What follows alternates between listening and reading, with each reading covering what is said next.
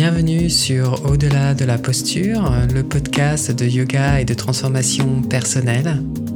Je suis Jean Itier, enseignant de yoga et formateur, et je vous propose toutes les deux semaines des outils concrets pour vous aider à trouver des réponses à des questionnements, à avancer dans votre pratique du yoga et à redonner du sens à votre vie pour trouver le courage de vivre en fonction de qui vous êtes vraiment. Dans l'épisode d'aujourd'hui, je souhaite euh, vous parler du quatrième obstacle qui peut se présenter sur notre chemin. Si vous avez écouté les épisodes précédents, vous saurez qu'il y a neuf obstacles. Et l'épisode d'aujourd'hui se concentre sur le quatrième, qui est la précipitation. Dans les Yoga Sutras de Patanjali, cela s'appelle Pramada. Alors Pramada, ça s'écrit P-R-A-M-A-D-A. Lorsque nous sommes en bonne santé physique et mentale, notre énergie est alignée avec notre vraie nature et peut être dirigée vers des projets propices à notre évolution personnelle. La santé est donc notre base, c'est donc le support propice au développement d'une énergie sattvique, qui, je vous le rappelle, se traduit psychologiquement comme de la joie, de la paix et de la sérénité. Je vous ai parlé euh, des trois gunas, qui sont euh, les trois qualités primordiales qu'on appelle tamas, rajas et sattva, dans l'épisode 8 de ce podcast. Je vous conseille donc d'aller y faire un tour si vous ne savez pas de quoi je parle. Au contraire, lorsqu'il y a un déséquilibre au niveau mental ou et au niveau physique, nous éparpillons notre énergie, ce qui mène à l'épuisement. Nous sommes dans une énergie rajasique qui est source d'agitation et d'instabilité. Nous nous tournons vers de faux supports pour continuer à avancer sous la forme de faux plaisirs. Les faux plaisirs, c'est par exemple la caféine, l'alcool ou la nourriture entre autres. En bref, nous utilisons la distraction comme stratégie et le stress et l'anxiété comme carburant. Cela veut dire que nous générons notre source d'énergie en produisant de l'adrénaline et sur le long terme, cela peut nous mener à l'épuisement ou aboutir à des attaques de panique pour les personnes qui sont particulièrement anxieuses. Nous oublions de faire une pause et de respirer. Nous agissons de manière précipitée, sans réflexion ni concentration. Nous n'avons plus une vision claire des choses, nous doutons, nous sentons submergés. Nous devenons impatients, nous voulons tout tout de suite et maintenant. Cela devient une vraie source de souffrance pour nous-mêmes, mais aussi pour notre entourage.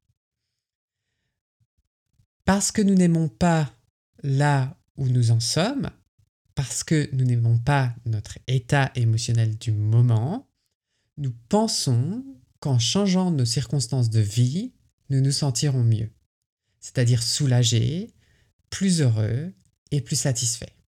Ce qui, bien sûr, n'est pas du tout vrai, car où que vous alliez, vous allez reproduire la dynamique relationnelle que vous avez avec vous-même et avec les autres, à moins que vous ne la changiez. Essayer de résoudre un problème relationnel en changeant des choses extérieures à vous n'est donc pas une stratégie efficace. Si vous portez un jugement négatif sur là où vous en êtes et que vous essayez d'éviter l'inconfort émotionnel de cette situation, ce n'est vraiment pas, à mon avis, le moment de prendre une ou des décisions. Décider de quitter une relation ou un travail, par exemple, en fonction de sa frustration, en fonction de la colère ou de la tristesse, ne mènera pas à des décisions propices à votre évolution personnelle.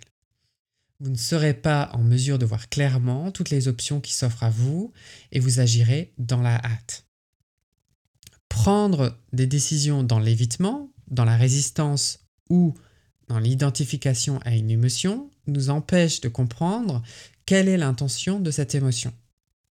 Il faut selon moi l'accueillir, c'est-à-dire l'accepter et lui donner la place qui lui est due. Les émotions sont comme des vagues qui vont et qui viennent, et y résister et les éviter, c'est comme si vous essayiez d'arrêter ces émotions avec vos mains, alors que tout ce que vous avez à faire, c'est surfer.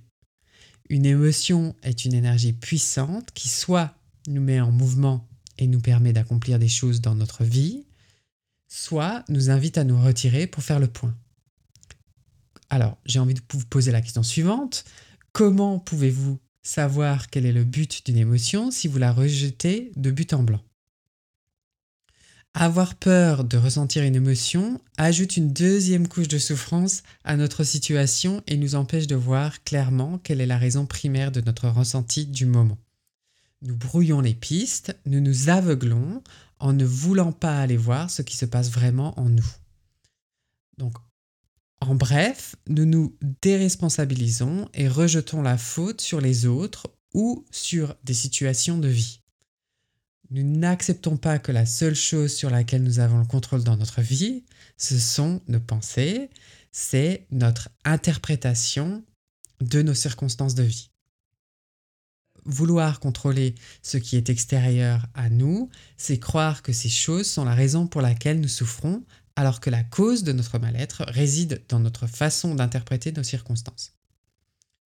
Je vous invite donc à oser surfer là où les vagues, quelles qu'elles soient, c'est la compétence, selon moi, à développer pour se libérer de la souffrance émotionnelle et s'ouvrir à un espace de transformation personnelle. Pour ne manquer aucun épisode, abonnez-vous à la plateforme de votre choix. N'hésitez pas à laisser un avis et à le partager. Inscrivez-vous sur yogatherapie.fr pour recevoir par email des méditations et des pratiques guidées gratuitement. Si vous souhaitez être accompagné en coaching, j'ai créé un programme d'accompagnement pour les personnes qui souhaitent se libérer de l'anxiété et vivre de manière plus sereine et alignée. Si vous êtes plutôt intéressé par l'enseignement du yoga, je propose aussi une formation en présentiel en Alsace et vous retrouverez toutes les informations sur mon site yogatherapie.fr. Yoga thérapie, c'est en un mot et au pluriel.